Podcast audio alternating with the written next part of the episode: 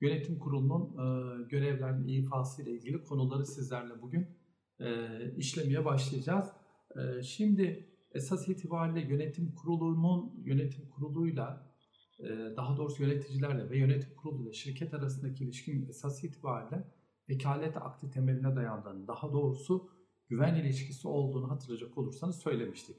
Şimdi bu noktada arkadaşlar aslında iki şeyi birbirinden ayırt etmemiz gerekiyor. Bizim hani ders kitaplarımızda bu çok fazla detayına girilmediği için hani bu iki konu birbirinden ayırt edilmiyor. Biz bizim için sadece bir yönetim kurulu var.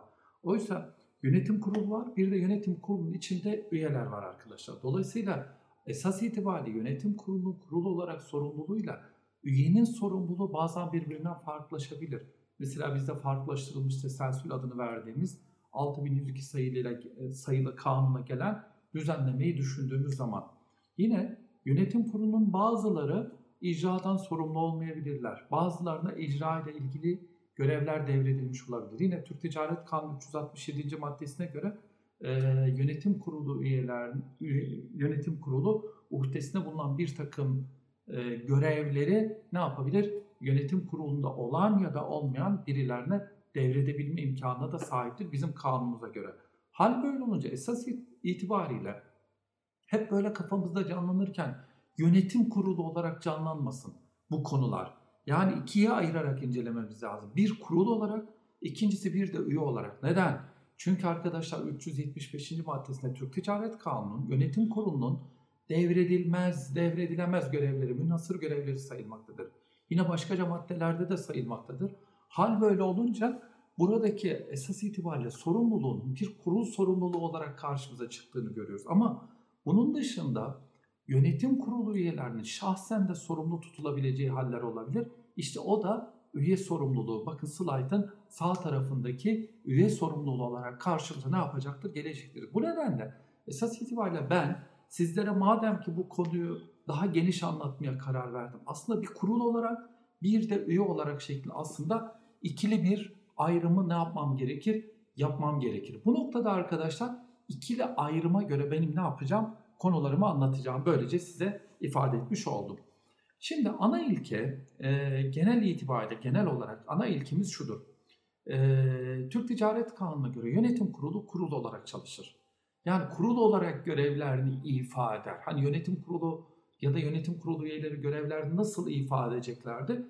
Kural olarak kurul olarak gerçekleştirir. Yani yönetim kurulunda birden fazla üye varsa o üyelerin bir araya gelmesiyle yönetim kurulu ne yapar? E, teşekkül eder.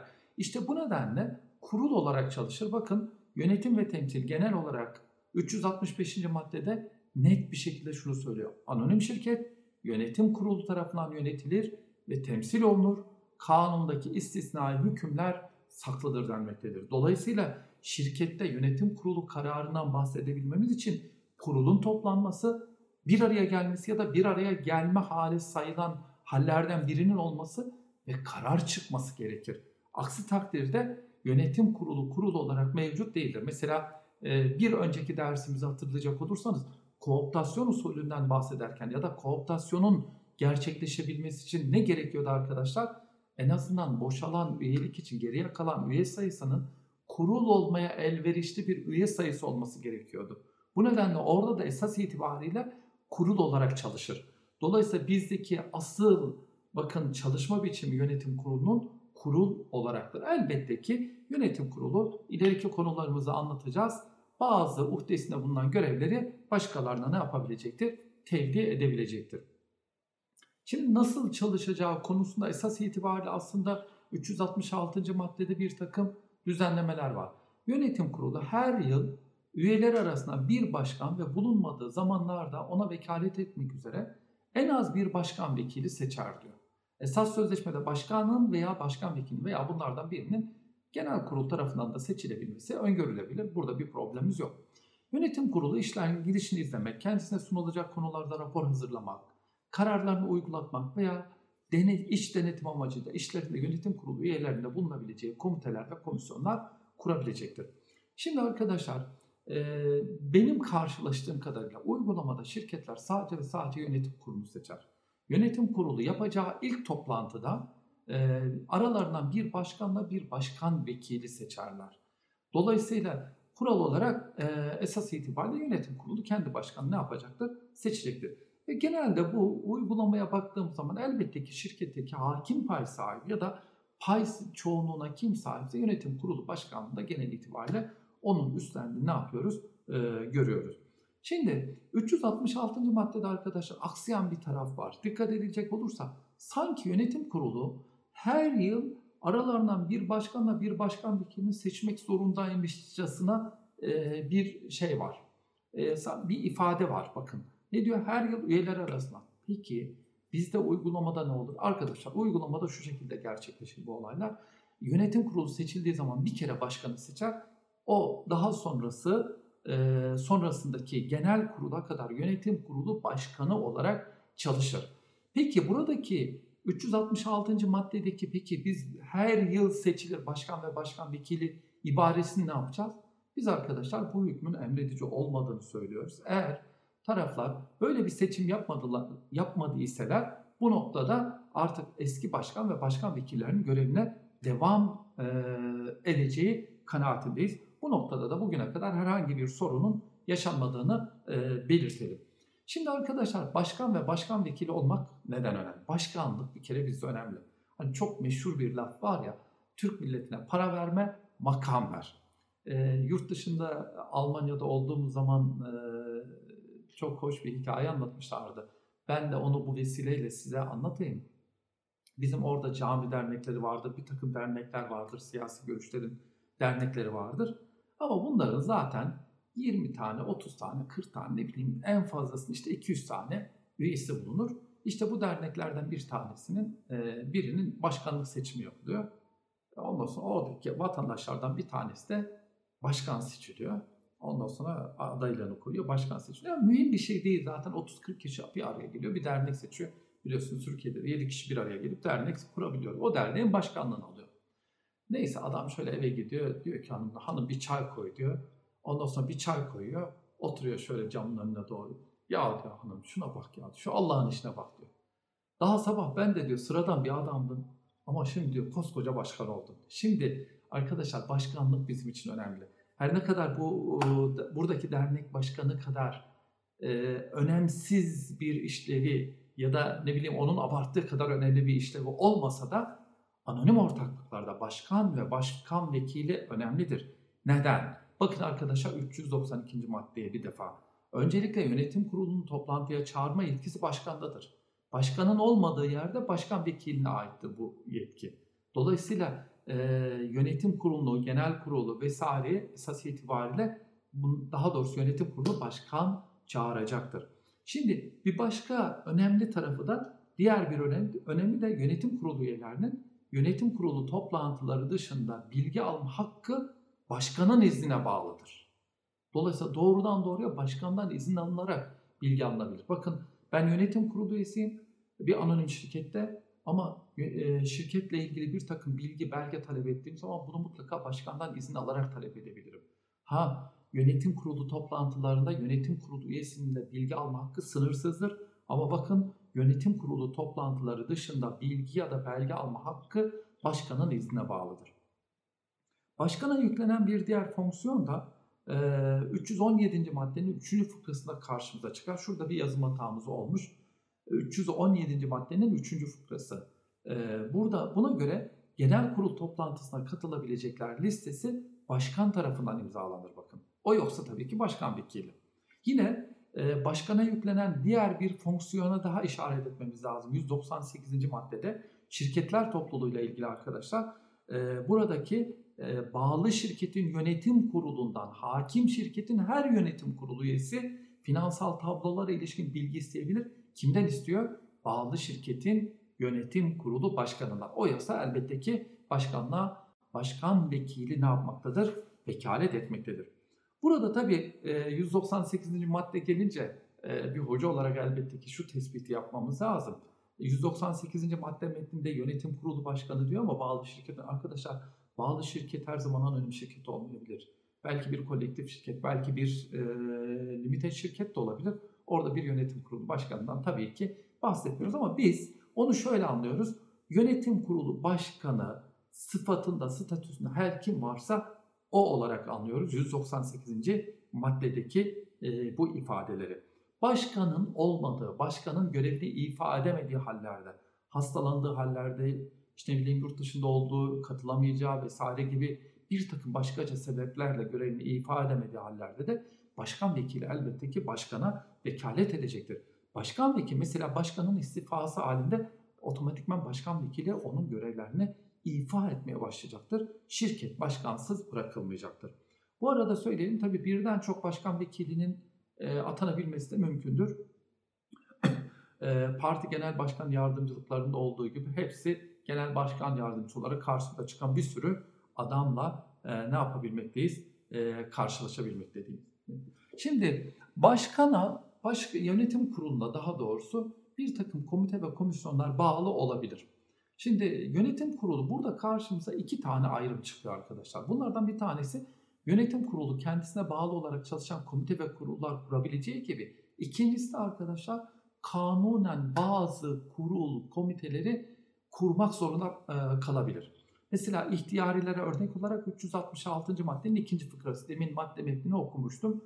Orada ne diyordu? Yönetim kurulu kendisine bağlı e, komite ve kurullar kurabilir diyordu. Bir de bakın zorunlular var. Mesela Türk Ticaret Kanunu 378. maddesine göre bağımsız denetime tabi şirketlerde bağımsız denetçinin riskin erken teşhis komitesinin kurulmasının gerekli olduğunu söylediği anda bu kurulun kurulması arkadaşlar zorunludur. Yine sermaye piyasası kanuna tabi kurumsal yönetim tebliği ve ona ona dayanarak çıkarılan ilkelerin 4-5-1 maddesinde denetim, kurumsal yönetim, aday gösterme, riskin erken teşhisi ve ücret komitelerinin kurulması zorunlu tutulmuştur.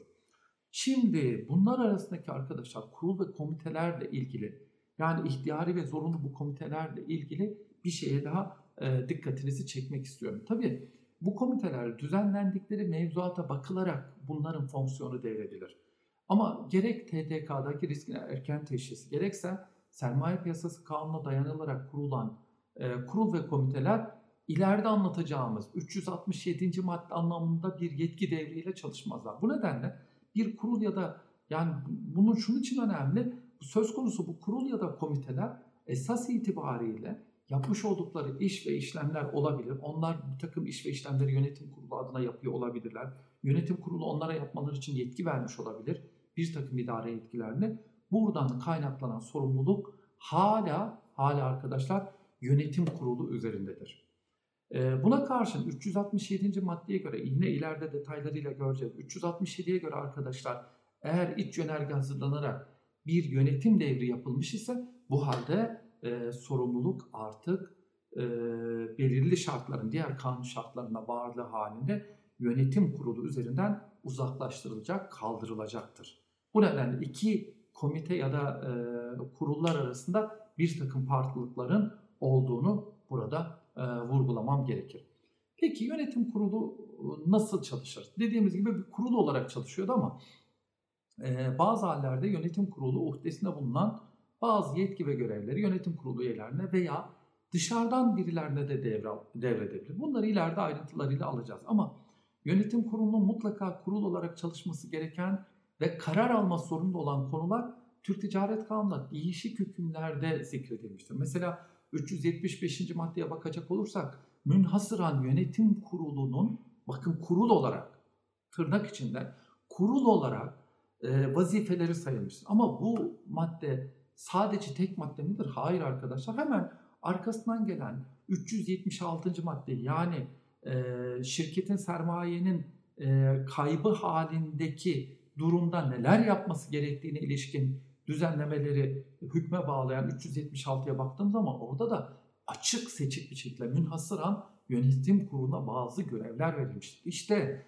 bu hallerde münhasıran bakın e, Türk Ticaret Kanunu açıkça yönetim kuruluna yüklemiş olduğu bir takım görevler varsa bunları asla ve asla ne yapamayacaktır? Başka bir kurul, komisyon ya da komiteye devredemeyecektir. Esas sözleşmeyle de bunu ne yapamayacaktır? Devredemeyecektir. Şimdi arkadaşlar eğer bir kuruldan bahsediyorsak o zaman bahsedeceğimiz kurula bitişik olan ikinci kavram karardır. Çünkü kurul hani tek kişi olsam e, ne yaparım? sözümü söylerim, işimi bitiririm. Ama kurulda ise e, bir karardan bahsetmemiz lazım. İşte e, kurul ne hangi kararlar ya da kurul ne şekilde karar, nasıl kararlar alacaktır? Şimdi arkadaşlar e, yönetim kurul kararlarının nasıl alınacağı konusunda karşımıza aslında 390. maddeye bakacak olursak iki tane düzenleme çıkıyor. Bunlardan bir tanesi arkadaşlar toplantı suretiyle karar alabilirim. Yani ben ne yaparım? Toplantı yaparım. E, yönetim kurulu toplantılarını yaparım ve orada da ne yapabilirim? Kararlarımı alabilirim. 390. madde çok net bir şekilde zaten bunu söylüyor. Bunlar fiziki toplantılardır. Daha doğrusu toplantılardır diyelim. İkincisi bazen toplantı yapmazlar. Ee, yönetim kurulu üyelerinden bir tanesinin karar şeklinde yazılmış önerisini diğer yönetim kurulu üyelerine e, yöneltmesiyle de karar alınabilir.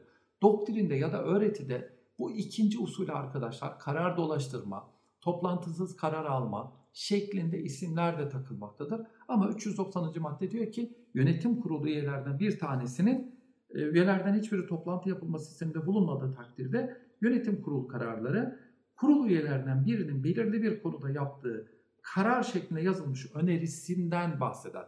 Bütün e, e, yönetim kurulu üyelerine ben ne yapıyorum? Bu teklifi yapıyorum diyorum ben şu şu şu konuda şunları teklif ediyorum diyorum. Onlar da ne yapıyorlar? Tamam diyorlar. Bizim için de uygundur. Bu durumda karar alınabiliyor bakın. Bir araya gel, gelinmiyor. Yüz yüze gelinmiyor. Bakın bir toplantı yaparak iki karar şeklinde yazılmış önerilerle elden karar dolaştırma şeklinde de ben yönetim kurulu kararlarını alabiliyorum. Uygulamada arkadaşlar e, genel itibariyle toplantı çok nadiren yapılır. Çoğu kez şirkete ilişkin gündelik rutin kararlar bu e, elden karar dolaştırma şeklinde gerçekleşir. Bazı şirketler vardır küçük aile tip anonim ortaklıklarda neredeyse yönetim kurulu toplantıları ayda yılda bir defa ancak yapılır. Neden? Zaten şirketi götüren bir baba, bir abi, büyük abi vesaire vardı. Onları götürür. Geri kalanlar da gelir imza atar yönetim kurulu üyesi olarak. Bu şekilde gerçekleşir. Şimdi eğer toplantı şeklinde yapılıyorsa ne olacak? Toplantıyı da kendi içinde arkadaşlar slaytta, ekranda görüyorsunuz. Fiziki ortamda yapabiliriz. İkincisi 1527. maddeye dayanarak bir de arkadaşlar net bir şekilde söylüyor. Elektronik ortamda da yönetim kurulu toplantısı ne yapabiliriz? İcra edebiliriz. Şimdi 390. madde aslında bizim için önemli çünkü onunla ilgili epey tartışmalarımız gelecek. Diyor ki 390'a 1'de esas sözleşmede aksine ağırlaştırıcı bir hüküm bulunmadığı takdirde yönetim kurulu üyetem sayısının çoğunluğuyla toplanır ve kararların toplantı hazır bulunan üyelerin çoğunluğuyla alır. Bu kural yönetim kurulunun elektronik ortamda yapılması halinde de uygulanır. Yönetim kurulu üyeleri birbirlerini temsilen oy veremeyecekleri gibi toplantılara vekil aracılığıyla da katılamazlar. Bunları arkadaşlar yönetim kurulu üyesi hani bir kurul bir de üye demiştim ya o üye bahsinde zaten söyleyeceğim. Ee, üçün, dört, üyelerden hiçbiri toplantı yapılma sisteminde bulunmadığı takdirde hani demin elden dolaştırmak yoluyla karar dediğimiz fıkra budur. Ee, bulunmadığı takdirde yönetim kurulu kararları kurul üyelerinden birinin belirli bir konuda yaptığı karar şeklinde yazılmış önerisine en az üye tam sayısının çoğunluğunun yazılı onayı alınmak suretiyle de verilebilir. Aynı önerinin tüm yönetim kurulu üyelerine yapılmış olması ve bu yolla alınacak kararın geçerlilik şartıdır. Onayların aynı kağıtta bulunması da gerekli değildir. Ee, ancak onay imzalarının bulunduğu kağıtların tümünün yönetim kurulu karar defterine yapıştırılması şarttır. Ee, dolayısıyla bu bir karar haline e, dönüştürülecektir. Kararların geçerliliği de zaten yazılı imza edilmiş olmalarına nedir? Bağlıdır. Madde bizim için arkadaşlar önemlidir. Şimdi yönetim kurulunun kurul olarak çalışması, onun karar alması anlamına gelir. Karar alabilmek için de mutlaka bir toplantıya ihtiyaç vardır arkadaşlar. Ya toplantı ya bakın 390. maddedeki 4. fıkrada olduğu gibi arkadaşlar elden karar dolaştırmak yoluyla alacağız. Şimdi toplantıyı nasıl yapacağız? Toplantı ne şekilde gerçekleştirilecektir? Şeklinde aslında karşımıza başka bir soru geliyor. Şimdi e, bu noktada arkadaşlar hemen söyleyelim ki esasen toplantı yapmaksızın da karar alabilmek bizim anonim şirketler hukukunda mümkün olsa bile esas itibariyle üyelerden bir tanesi toplantıyı talep ederse mutlaka toplantı yapılarak karar alınmalı. Yani asıl olan asıl olan toplantının yapılmasıdır.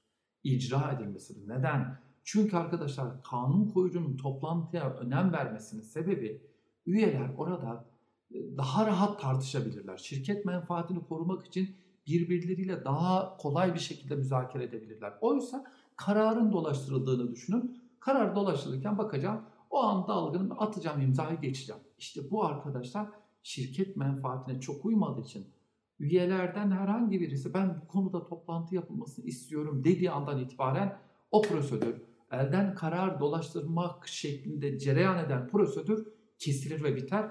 Artık toplantı yapılmalıdır. Toplantıya dönüşmelidir.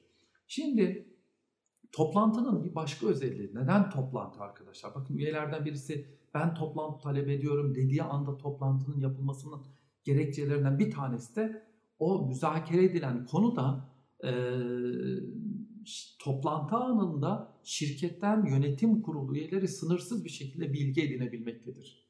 Bu da kar, verilecek kararların sıhhat ve selameti için çok önemlidir. Bu da bizim için esas itibariyle önemli. Şimdi fiziki ortamdaki toplantıya şöyle bir bakalım. Şimdi burada aslında e, bu toplantıya ilişkin herhangi bir usul öngörülmüş mü? Aslında baktığımız zaman aslında genel kurul toplantıları için biliyorsunuz mutlaka bir çağrılı toplantı olması gerekir. Kural olarak e, gündeme bağlılık ilkesi geçerlidir. Bütün ortaklara mutlaka bir çağrının yapılmış olması gerekir. Ama buna karşın yönetim kurulu toplantılarına geldiğimiz zaman bir çağrı usulünün öngörülmediğiyle öngörülmediğini görüyoruz biz burada. Bunun sebebi nedir? Bunun sebebi şudur arkadaşlar. Esas itibariyle yönetim kurulu her zaman zaten iş başında olmalıdır. Her daim şirkette olmalı ve şirketin hak ve menfaatlerini gözetmelidir. Bu nedenle yönetim kuruluna ilişkin çağrı ya da gündemi, gündeme ilişkin usul ayrıntılı bir şekilde düzenlenmemiştir bir kanunda. Peki bu halde bu kurul nasıl toplanacak? Bu kurulun toplanması demin söylediğim gibi başkan burada. Başkanın olmadığı hallerde başkan vekili çok önemli. Bu durumda kurul başkanı, yönetim kurulu başkanı öne çıkacaktır. Eğer başkan aslında toplanmayı, kurul olarak toplanıp karar almayı gerektirecek haller varken başkan yönetim kurulunu toplamaz ise bu durumda onun sorumluluğu gündeme gelebilecektir. Aynı şekilde üye de toplantı talebinde bulunabilir. 392. maddenin bakın 7. fıkrası, fıkrası. Her yönetim kurulu üyesi başkandan yönetim kurulunun toplantıya çağırmasını yazılı olarak isteyebilir. İstedi ama toplantı başkanı ne yapmadı? Bu talebe cevap vermedi. Bu durumda toplantı başkanının, daha doğrusu yönetim kurulu başkanının sorumluluğu gündeme gelecektir. Aynı şekilde yönetim kurulu üyesi aslında toplantı yapılmasına gerekli olan halleri tespit etti ama buna rağmen girişimde bulunmazsa yönetim kurulu üyesinin de sorumluluğu arkadaşlar gündeme gelecektir. Neden? Çünkü arkadaşlar ileride söyleyeceğiz. Arkadaşlar yönetim e, hem bir hak hem de bir yükümlülüktür. Bir madalyonun iki yüzü gibidir. Bir tarafı hakları, bir tarafı da borçları, e, yükümlülükleri taşımaktadır. Bir iki yüzü gibidir bakın. Genel kurul toplantısında bir ortak isterse gitmeyebilir. Ben Fenerbahçe Galatasaray maçını seyredeceğim deyip gitmeyebilir. Ama yönetim kurulu üyesi mazeretsiz olarak toplantıya gelmezse sorumludur. Orada alınacak kararlardan o da sorumludur. O yüzden bakın toplantıya katılmak ve toplantı bu nedenle çok önemlidir. Ee, şimdi yönetim kurulu üyesinin toplantı talebinin yazılı olacağı belirtilmiş ama e, aslında benim kanaatime göre bu sadece hakikaten bir ispat vesilesi. Aslında yönetim kurulu üyesi e, yazılı olarak yapmayabilir ama SMS atabilir, WhatsApp'tan mesaj yazabilir, elektronik posta yazabilir, ne bileyim fax çekebilir. Bunun gibi herhangi bir şekilde aslında yazılı olarak 392'ye 7'de şöyleydi arkadaşlar bir önceki e, 392'ye 7'de yönetim e, her yönetim kurulu üyesi başkandan yönetim kurulunun toplantıya çağırmasını yazılı olarak isteyebilir diyordu. Yazılılık arkadaşlar burada bir geçerlilik şartı değildir. Burada SMS ya da başka bir şekilde yapsa e, yönetim kurulu üyesi esas itibariyle sorumluluğunu yerine getirmiş olur. Peki başkan bunu umursamadı, kulak ardı etti. Toplanmıyorum yani, toplamıyorum dedi. Bu durumda ne olacaktır? E, bu durumda aslında karşımıza gelecek iki tane ihtimal var. Bunlardan bir tanesi yönetim kurulu üyesinin e, mahkemeye gitmesidir. Mahkeme aracılığıyla e, bu kurulu toplamasıdır. Ama arkadaşlar bunlar acil durumlarda ve bir mahkemeye özellikle de bizim uygulamamızda mahkemeye müracaat ettiğiniz zaman size ilk celseyi 3 ay sonraya verdiğinde zaten bunun bir anlamı bir kere bir faydası kalmayacaktır. Ee, benim kanaatime göre benim de aklıma yatan ikinci ihtimalde ise yönetim kurulu üyesi diğer mahkemeye müracaat etmeksizin hiç bakın onları yapmaksızın diğer yönetim kurulu üyelerini de kendi başına toplantıya çağırabilmelidir. Ama bunun ön şartı başkana söyledim çağırmadı ben sizi çağırıyorum gelin şurada toplanalım deme şansına sahiptir. Kaldı ki arkadaşlar 390. maddenin 4. fıkrasına göre üyeler elden yazılı onay dolaştırarak bile bunu yapabiliyorken ya bir karar alabiliyorken şimdi bir üyenin yönetim kurulu toplantıya çağırması için mahkemeye mahkum bırakılması bence kanunun mantığına çok da uymamaktadır. O yüzden benim kanaatime göre toplantı başkanı yönetim kurulu üyesinin, üyesinin toplantı talebini reddederse üye başkana ve diğer üyelere durumu bildirerek toplantıya çağırabilir. Bu toplantı nisaplara uygun bir şekilde gerçekleşirse benim kanaatime göre toplantıda alınan kararlar da geçerli olacaktır. E, şimdi çağrıda bir usul yok ama e, genel kurulla kurul anlatmaya başladığım zaman onlar gündeme bağlı toplantılardır. Acaba yönetim kurulu toplantılarında gündeme bağlılık gibi bir ilke var mıdır? Hemen bunun cevabını verelim. Hayır, burada gündeme bağlılık ilkesi bulunmaz. Yani yönetim kurulu üyesi, üyeleri gündem olmaksında bir çağrı üzerine toplanmak zorundadırlar. Gündem kendilerine bildirilmese bile o toplantıya gitmek zorundadırlar. Şimdi bu noktada arkadaşlar elbette ki aslında e, özenle davranan bir yönetim kurulu başkanının gündemin ne olacağına ilişkin üyelere mutlaka bir bilgi vermesi daha iyi olacaktır. Daha sağlıklı bir e, yönetim kurulu toplantısının yapılmasını sağlayacaktır. Bu noktada aklımıza şu ihtimalleri e, getiriyoruz ve tartışıyoruz. Acaba kendisine gündem bildirilmeyen yönetim kurulu üyesi gündem hakkında yeterli bilgi sahibi olmadığını gerekçe göstererek toplantının ertelenmesini talep, talep edebilir mi? Ya da alınan kararlara bu gerekçeyle muhalefet edebilir mi? Ya ben gittim toplantıya girdim bakıyorum ki hiç o güne kadar incelemediğim, bilgisine vakıf olmadığım bir takım konular benim önüme arz edildi.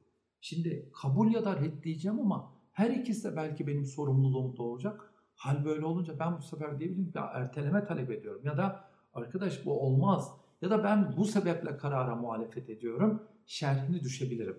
Ancak tabii ki bu erteleme talebi ve muhalefet arkadaşlar elbette ki dürüstlük kurallarıyla e, test edilmelidir. Yani bunun anlamı şudur. Zaten o güne kadar her seferinde yaptığımız işleri yapıyorsak, şirketin mutat işleriyle ilgili karar veriyorsak e, zaten hani bizim için zaten sıradan bir alım satım vesaire şundan mal alalım, bundan mal alalım.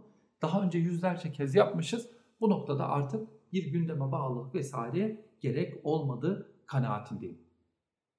Burada gündemde olmayan maddelerin de e, yönetim kurulunca karara bağlanabileceğini söyleyeyim. Bu genel kurullarda bir geçersizlik sebebi ama yönetim kurulu kararları için böyle bir geçersizlik sebebinden e, bahsedilemez. Peki çağrı yani yönetim kurulu toplantısı çağrısı usulüne uygun yapılmaz ise ne olacaktır? Kural olarak yönetim kurulu başkanı bütün yönetim kurulu üyelerine çağrıyı duyurmak zorundadırlar. Yani gelin şurada toplanacağız ya da şu konularla ilgili şurada toplanacağız şeklinde mutlaka bir çağrıda bulunmalıdır. Peki bu çağrıda bulunulmaz ise ne olacaktır? Bu çağrıda bulunulmaz ise bu durumda bu toplantıların biz geçersizliğinden bahsediyoruz. Şimdi yönetim kurulunun eksiksiz bir şekilde toplanması, daha doğrusu onlara çağrının gönderilmesi aslında anonim şirketler bakımından vazgeçilemeyecek esaslardan bir tanesidir. Çünkü eksiksiz bir toplantıda ancak yönetim kurulunun şirket menfaatini koruyabileceğini biz söylüyoruz. Şimdi çağrı usulü şekle bağlı değil. Ee, ondan sonra e, elbette ki e, bu durumda karşımıza şu ihtimaller. Şimdi geçersizlik dedik ya. E, çağrı bir usule tabi değil. Herkese her gün telefon açıyordu. Abi gelin şurada toplanalım hadi yönetim kurulu toplantısı yapacağız dendi. Sonra akabinde ve detayında da e, üyelerden birisi gelmedi mazeretsiz bir şekilde. Sonra orada alınan kararın geçersiz olduğunu söyleme riski her zaman için karşı, karşı karşımıza gelecektir. Dikkat çünkü bir usul yok. Oysa genel kurul toplantılarında arkadaşlar ileride göreceğiz. biz ne yapıyoruz? Ticaret Sicil Gazetesi'nde ilan ediyoruz. Esas sözleşme, sözleşmede belirlenen şekilde ilan ediyoruz. E, payları nama yazılı olanların adreslerine bizzat iadeli taahhütlü mektuplar gönderiyoruz. Yani bir kırmızı mumla adamları davet etmediğimiz kalıyor. Bunların hepsini e, ne yapıyoruz? İspat edebiliyoruz. Ama yönetim kurulu öyle değil. Çünkü yönetim kurulu dinamik bir organ. Telefon açıyorum, SMS atıyorum, fax çekiyorum. Abi hadi gelin şurada, hadi sen de ona haber ver diyorum. Böylece toplanıyoruz. Şimdi işte buraya kötü niyetli bir yönetim kurulu üyesinin katılmayı, ya zaten beni de telefonlar aradılar. Geçen de bana ayaküstü söyledilerdi zaten. Önümüzdeki toplantıyı bana söylemişlerdi dedi. Dolayısıyla acaba geçersini ileri sürebilecek midir? Benim kanaatime göre elbette ki bu ileri sürülebilir. Ama e, bu konuda yani mutlaka yazılı bir şekil, yazılı yönetim kurulu başkanından ya da diğer yönetim kurulundan, şirketten yazılı bir ispat beklenmemeli. Her türlü söz konusu yönetim kurulu üyesinin toplantıya çağrıldığı her türlü delille ispat edilebilmelidir. Yani SMS gönderdiyse SMS, WhatsApp mesajı gönderdiyse WhatsApp mesajı, ondan sonra fax çekildiyse fax ya da hani Kızılderililer gibi dumanla e, haber gönderdik, diğerleri de bunun şahidiyse bence o yönetim kurulu üyesine haber verilmiştir. Artık burada e, usulüne uygun e, toplantı, yönetim kurulu toplantısına çağrı yapılmadı diye geçersizlik ileri sürülememelidir. Benim kanaatime göre. Şimdi tabi burada acaba usulüne uygun çağrı yapılmadığı takdirde yönetim kurulu toplantılarının akıbeti ne olacaktır? Şu benim resmim dolayısıyla oradaki ilk satırı okuyamıyorsunuz ama o ilk satırda o yazıyor usulüne uygun çağrı yapmadık. Bu durumda bu toplantının akıbeti ne olacaktır? Şimdi geçersizlik kendi içinde ikiye ayrılarak incelenebilir. Hani birisi batıl olabilir, öbürü ise biliyorsunuz yokluk olabilir. Şimdi mutlan kararın içeriğine yokluk ise kurucu unsurlara ilişkindir. Yani şekli daha doğrusu kurucu unsurlara ilişkindir, daha şeklidir. İkisi arasındaki fark ise batıl kararların belirli hallerde düzelebilmesine karşın mutlan kararının bu, e, batıl kararların belirli hallerde düzelebilmesine karşın yoklukta bu düzelme ihtimalinin olmamasıdır. Şurada bir yanlış yazım var. Şimdi bu konuda acaba ne olacak? Aslında iki tane e, görüş var. Öğretideki ilk görüşe göre söz konusu kararlar yoklukla malul olacaktır. Mesela Aslanlı tarafından, Kırca tarafından, Pekdinçer tarafından, Necla Akdağ güneyde şekli dediği için e, burada yokluğa yaklaşmaktadır genel itibariyle bu kararların yok olduğu ileri sürülmektedir. Doktrinde diğer görüş ise Pulaşlı şerhinde bunu söyler. E, batıldır der bu kararlar. Çünkü bu kararların mutlanı ileri sürülebilir. Bu yoklukla malum değildir der. Çünkü yönetim kurulu şeklinde olsa toplanmıştır der. Şimdi burada Fransız hukukunda e, sevgili meslektaşımız Ali Dural da e, Fransız hukukunda çağrının kasten veya hakkın kötüye kullanımını oluşturacak şekilde yapılmaması halinde alınan kararların batıl olduğunu iştihad edildiğine ilişkin bir görüşü belirtir. Ki benim kanaatime göre de esas itibariyle yönetim kurulu kararları bir yönetim kurulu icra organı olduğu için onun kararlarıyla şirket temsil ve bütün iradesini açıkladığı için yokluk gibi ağır bir sonucu bu, burada savunmamak gerekir diye düşünüyorum. Benim kanaatime göre burada çağrı usulüne uygun yapılmadıysa bu kararlar batıl olmalı. Ola ki çağrı usulüne uygun yapılmadı. Beni davet etmediler, unuttular. Ya ben baktım ya burada bir kötü niyet yok. Ya ben de bir şey söylemeyeyim, söylemeyebilirim. Dolayısıyla bu kararlar geçerli olmalıdır. İşte bu noktada aslında e, çağrı kasten ya da hakkın kötüye kullanılması şeklinde kullanılmasını oluşturacak şekilde ihmal edilmediyse bu kararların artık e, batıl sayılmamalıdır. Bunların geçerli olabileceğinde ne yapıyoruz? Söylüyoruz. Ancak bu hallerde batıl sayılmalıdır. Kanaatini ben taşıyorum. E, icra organı olan yönetim kurulu kararlarının sürekli yoklukla düzelemeyecek bir şekilde e, geçersizlikle e, karşı karşıya gelmesinde şirketler hukuku bakımından doğru olmadığını işin doğrusu e, savunuyorum. Şimdi burada şöyle bir karar var. Kendi resmi mecburen bu sefer şu tarafa doğru alacağım. Ee, kararı e, görebilin diye tekrar şöyle alayım.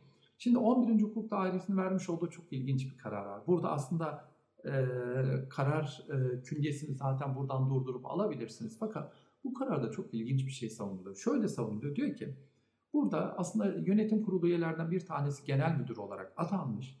E, fakat daha sonra geriye kalan ortaklar ya da yönetim kurulu kendi aralarında toplanarak atadıkları bu genel müdürü de görevden almışlardır. Şimdi e, bu at, görevden alınan genel müdür de esas itibariyle ne yapıyor? Diyor ki gidiyor e, ben diyor işte buna karşı bir dava açayım. Bu konuyla ilgili de Gizem Kılıç Ak e, Yıldız arkadaşımız 9 Eylül Üniversitesi'nde Şeref Ertaş'a armağanda e, bir inceleme yazısı yazmış arkadaşlar. Hem kararın metnini de orada görebilirsiniz hem de e, Gizem Kılıç Ak Yıldız'ın da bu konuyla ilgili değerlendirmelerini orada bulabilirsiniz. Şimdi mahkeme burada aslında konuyu inceliyor. Diyor ki yönetim kurulu kararlarının butlan açısından inceliyor. Bakın yokluğa hiç girmiyor.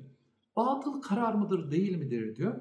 Ve sonra Türk Ticaret Kanunu Yönetim Kurulu'nun batıl kararları olarak ileride bizim de ele alacağımız kararlarla hükmüne dayanarak diyor ki bu hükme göre esas itibariyle diyor burada diyor batıl bir karar yok. Zaten diyor genel müdürü istedikleri gibi kendisi alabilirdi. At, atamıştı. Onu zaten kendisi atayabilirdi. Bu nedenle burada diyor butlana, butlan da uygulanamaz diyor. Şurada arkadaşlar çok net bir şekilde bunu söylüyor. Diyor ki pay sahiplerinin haklarına ilişkin olduğu davacı eski genel müdürün görev ve yetkilerinin sınırlandırılması konulu kararla ilgisi olduğu, dördüncü ölçütünde dava konusu kararla bir ilgisinin bulunmadığı, e, çünkü davacının genel müdürlük görevine aynı yönetim kurulunun 14.6.2012 tarihinde aldığı kararla getirildiği, yönetim kurulunun daha önce aldığı bir kararla yetkilendirdiği genel müdürün yetkilerine gene kendi aldığı bir kararla sınırlandırdı ve kararın batıl olduğu iddiasına itibar edilemeyeceği.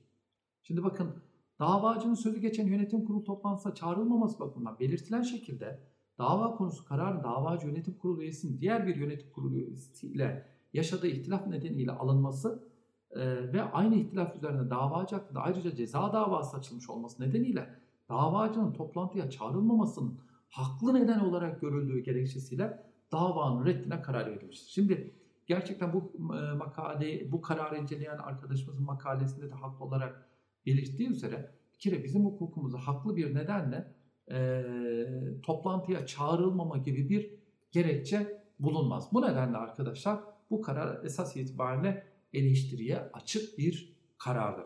Ama benim kanaatime göre bu makaleden ve diğer e, hocalarımızdan ayrılan tarafım ben de bu tür bir karar, bu karar özelinde değil ama çağrının usulüne uygun yapılmadığı hallerde kararın yoklukla malulü olmadığını, batıl olabileceğini de bunun da sadece kötü niyet ve gerçekten hukuka aykırı, haksız, kasten yapıldığı hallere mahsus olduğunu düşünüyorum.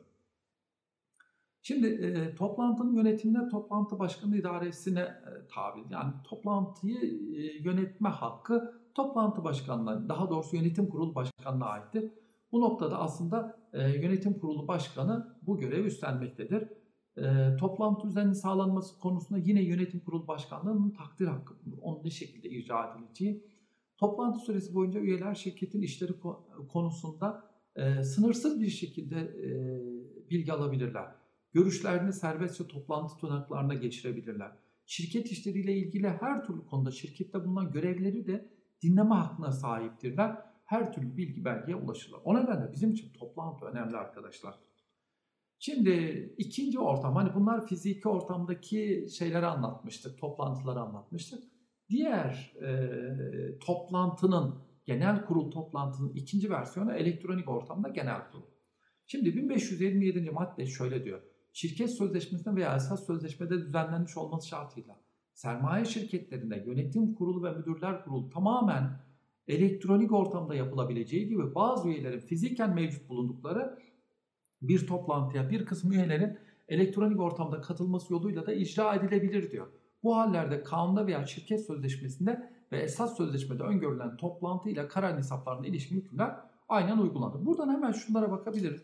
Aslında 1527 sadece tek bir şart getiriyor gibi. O da nedir? Getirmiş olduğu şart arkadaşlar esas itibariyle esas sözleşmede hükmün bulunmasıdır. Şimdi esas sözleşmede hüküm bulunuyorsa kafi ama bu kafi değil arkadaşlar. Çünkü buna ilişkin çıkarılmış olan tebliğe göre, şimdi tebliğin ismine geleceğiz. Ticaret şirketlerde anonim şirket genel kurulları dışında elektronik ortamda yapılacak kurullar hakkındaki tebliğ hükümlerine de uyulmalıdır. Aksi takdirde elektronik ortamda genel kurulun yapılabilme imkanı yok. Şimdi bunlar ne? Tebliğ madde 6 bakın. Esas sözleşme sadece elektronik ortamda genel kurullar yapılabilir vesaire dediğimiz zaman acaba bunlar kafi midir? Hayır. Tebliğ diyor ki 6. maddesinde şirket sözleşmesindeki hüküm de böyle olmalıdır diyor. Bakın bir şablon veriyor. Ama benim kanaatime göre bu şablon olmasa bile diğer şartları sağlıyorsa söz konusu elektronik ortamdaki kararların yapılabilmesinde herhangi bir sakatlık olduğu ileri sürülemez. Yani elektronik ortamda yapılan kararlar geçerlidir. İlle de şirket esas sözleşmesinin bu şablonda olduğu gibi e, bulunması gerektiğini söylemek mümkün değildir. Çünkü bir de şunu söyleyelim. E, 6102 sayılı kanun yürürlüğe girdiği anda birçok şirket esas sözleşmesini değiştirdi. Elektronik ortamda da genel kurul yapabilir dedi. O dönemde bu tebliğ yoktu bile. Şimdi biz ne diyoruz? Yani dalga geçmiyoruz ki arkadaşlar. Genel kurul toplanacak esas sözleşmeyi bir daha ta, ya bir kere tadil etti. Bir daha mı tadil edecek? Yani buna mı getirsek? Elbette ki bunu aramamak gerekir.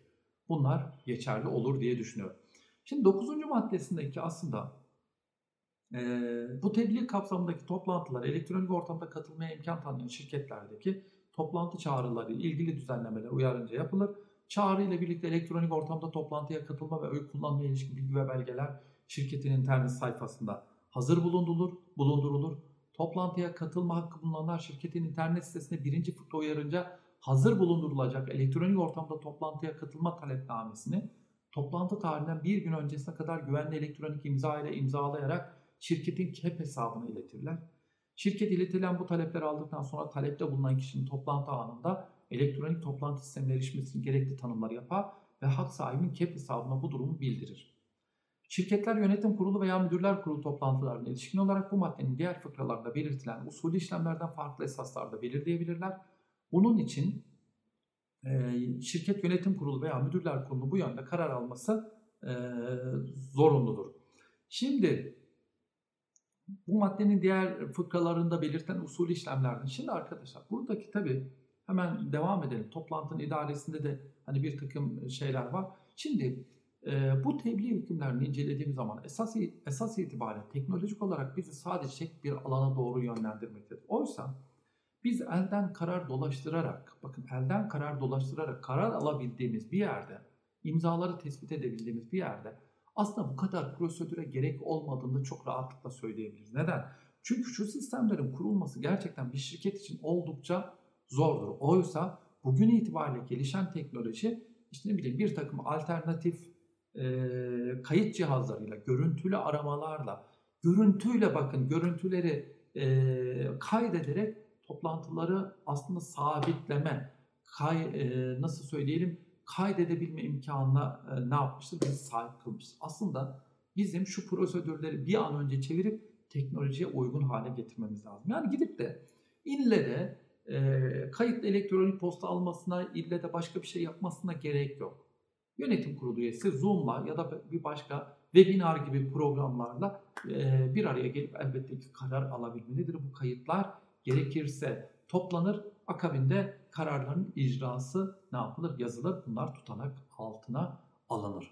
Kaldı ki hani ille de kep kullanmasına, ille de başka bir şey kullanmasına gerek yok. Bu tabii ki evla olanı, daha güzel olanı ama bunlar da aslında birçok şirketin elektronik ortamda yönetim kurulu toplantısı yapmasının önüne geçmektedir. Çünkü masraf getirmektedir.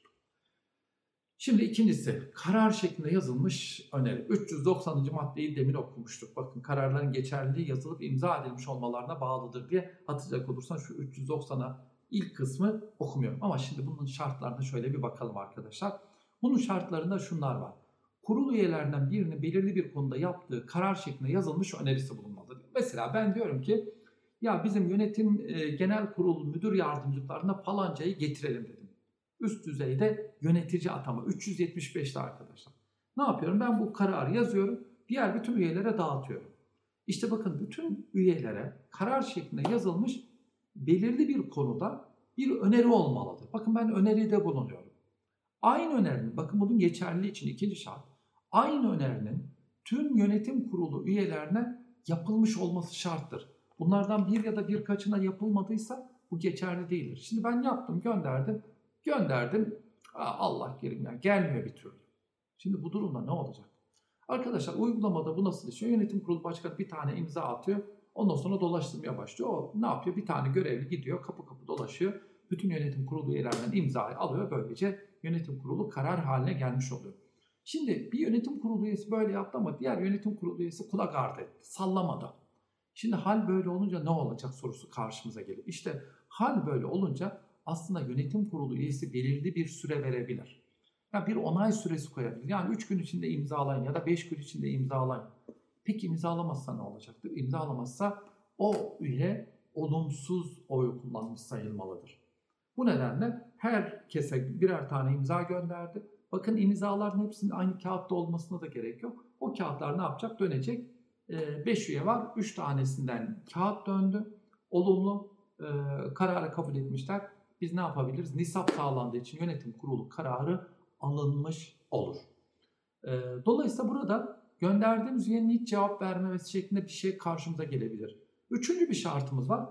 En az üye tam sayısının çoğunluğun yazılı onayı alınmak suretiyle verilmelidir. E, bu durumda da hani e, üye tam sayısının çoğunluğu ya bu nedir?